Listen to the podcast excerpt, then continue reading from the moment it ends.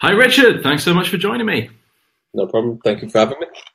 Absolute pleasure. So, uh, you are Richard, Richard Hamblian Photography, mm-hmm. and uh, you obviously do wedding photography. So, perhaps you can help us out with this little question that um, our brides and grooms to be have been asking. What should wedding photography cost? Okay, so there's a few different ways I think you can approach that. So, you've got to think of who you're looking for, what kind of thing you are looking for, in, uh, as in what kind of photography you're looking for, and are you happy with having a full day or a part day? Those are all things to consider. So if you break it down, so if you are on a really strict budget, the thing I always recommend to people if they're coming to me and they say I've only got a hundred pounds to spend, if you've got that kind of budget, then you're probably best going and looking at universities and stuff like that. So sending an email to universities and saying, um, I've got a wedding coming up. Can you ask your students if they are willing to photograph my wedding for me? You'll probably have some really talented young people reaching out to you, and it won't be very expensive. So, to be honest, a lot of good photographers have cut their teeth that way, haven't they? That's how exactly. they got started. Yeah. Yeah. How I got started. Oh, brilliant.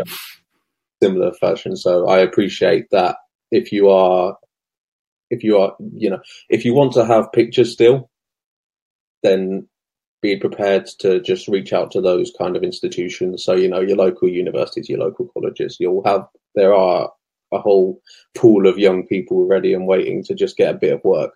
Um, obviously, the risk with that is you'll have someone who might be doing their first wedding.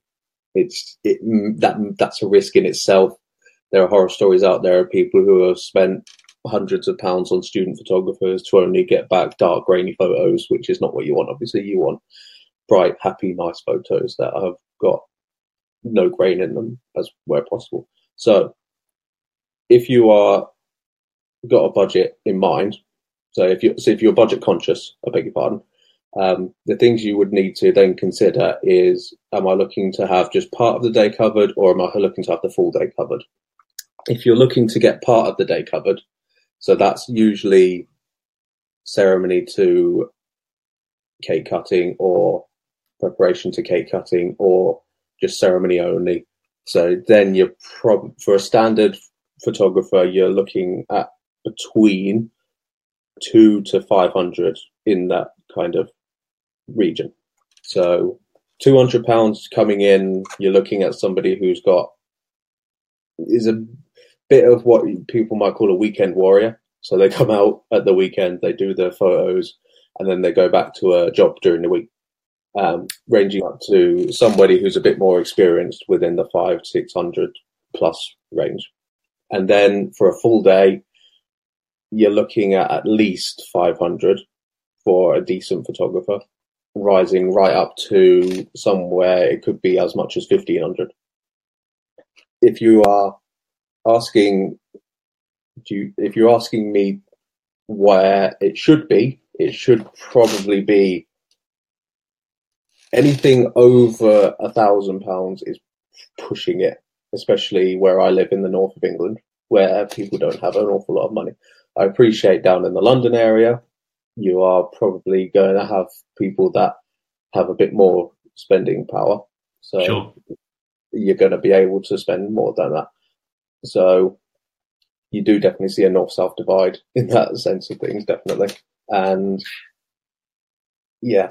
I was going to say that that's a that's a really good that's kind of a really good range um, that you've given there, and I think on the flip side of the coin, there's a huge cost, like you actually alluded to earlier. Actually, there's a huge cost in not uh, investing in wedding photography, isn't there? Yes, yes. If you don't, if you think about what I was saying earlier about if you have just a student photographer and you're only willing to pay just a small amount of money, there is that risk there that you have some photos that you're not exactly going to look at again because they're not that special. But if you just even invest in a little bit, like there are services that I use where I can see roughly what other photographers are putting down as a quote, and their prices are insanely low, and they've all got right. reviews that are five stars still. So they're obviously producing quality work, but they are um, able to undercut people because I, like I've mentioned before, they're kind of in that weekend warrior, um, within that weekend warrior category because they're able to put their prices that low because they've got other forms of income. Myself, I've got other forms of income, but I still my for my business is a vast majority of my time, four or five days a week is still the vast majority of my time. So I get how it's how it happens like that basically. Brilliant. So if um, if brides and grooms are looking to save money um, on their photography, or they don't have an enormous photography budget, um, mm-hmm. Would you say that there has to be a cutback somewhere? Like, are the, are the photographers going to spend less time processing? Um, are those images going to have less polish? Is it a case of just time? Where would you say the balance is? So, if they, if you have run into a problem that I've come across with couples where you've spent loads of money on your venue, loads of money on cake, loads of money on catering, loads of money on the dress, rings, yeah, and then it gets to the bottom of the list. Some people, it's not their priority. I accept that which is normally in some ways, in some cases, sorry, is a photographer. So when it gets to that and you've only got a tiny little bit left, it is important to just bear in mind that if you are if you are only spending a budget amount, you've probably got somebody who's got a lower end camera, so it may not be a full frame camera. It may only be a crop sensor camera, which is not going to be as good, especially in low light conditions. You're going to probably have somebody who hasn't got a range of lenses, may not even have a backup camera, which is something to really consider, may not be insured, may not have an awful lot of experience, may not have an own car, which is another thing because like this outside of cities, you really do need to have a car to be a photographer because you can't rely on public transport. You've got all this stuff to car around. Sometimes you've got to go to four venues and you, you just can't rely on public transport to do that. So if you're investing in somebody, then that's that's probably a few good few questions to ask as well. Is some of those things like, do you have, are you okay with transport? Are you okay with insurance? Do you have backup equipment? Because those are things that aren't always considered, but you will soon know. Like someone might talk the talk, and then you ask those questions, and then the truth will come out, and you'll be like, ah, right and then you can see the potential problems. And that's what you'll be, you might get into if you're only investing the small amount into somebody.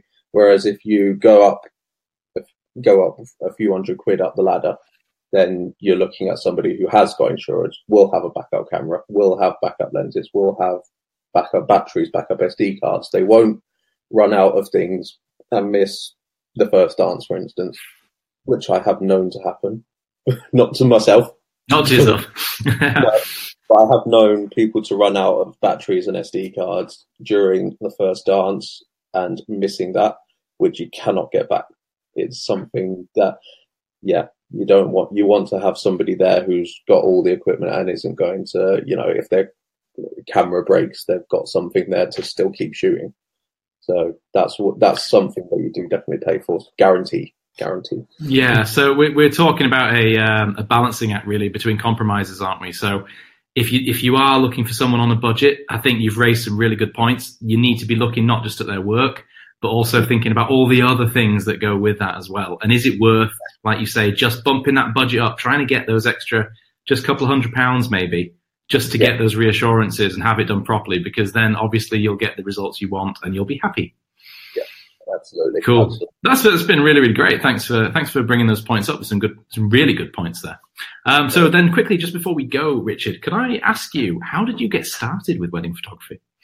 I kind of mentioned it already. So um, it was I was in university. I was actually doing my PGCE. I wasn't doing my uni. I did a photography degree, but I did a PGCE after that because I wanted to do teaching. Um, I am teaching at the moment, but that's only a small amount of time, I got asked to do a wedding for a colleague of the convenience store I was working at the time. I hadn't considered wedding photography at all. There was architectural or property photography. That was something I wanted to do, and I have done a bit of, and I am doing now. But I wanted, I hadn't really considered wedding photography. Anyway, I got asked to do this event. It was full day, 12 hours. I got one of my old university friends to come out and help me out. And it was amazing. I really, really enjoyed it. And it was just like the whole day, it was supposed to be really cloudy and rainy, but the day was perfect blue skies. The ceremony okay. was outside, and yeah, everything just went amazingly. And from there, I started looking for more work, and it just snowballed from there. And now it's got to the point I did 45 weddings last year, which in my first full full year was amazing. You know, and to get all to get a proper foothold in having my business just being part of my full part of my life, that was really really good and yeah, it's just kept building from there. And 2019 looks even better, so it's going to be great. Awesome. Yeah, we really, really love it when people say that passion, passion is the reason that they do it. Mm. Um, yeah, Richard. So thanks very much for um, for sharing your insider knowledge with us today. Really appreciate that, and uh, we look forward to speaking to you again in the near future. Thank you so much. Cheers. All right, take care. Bye for now.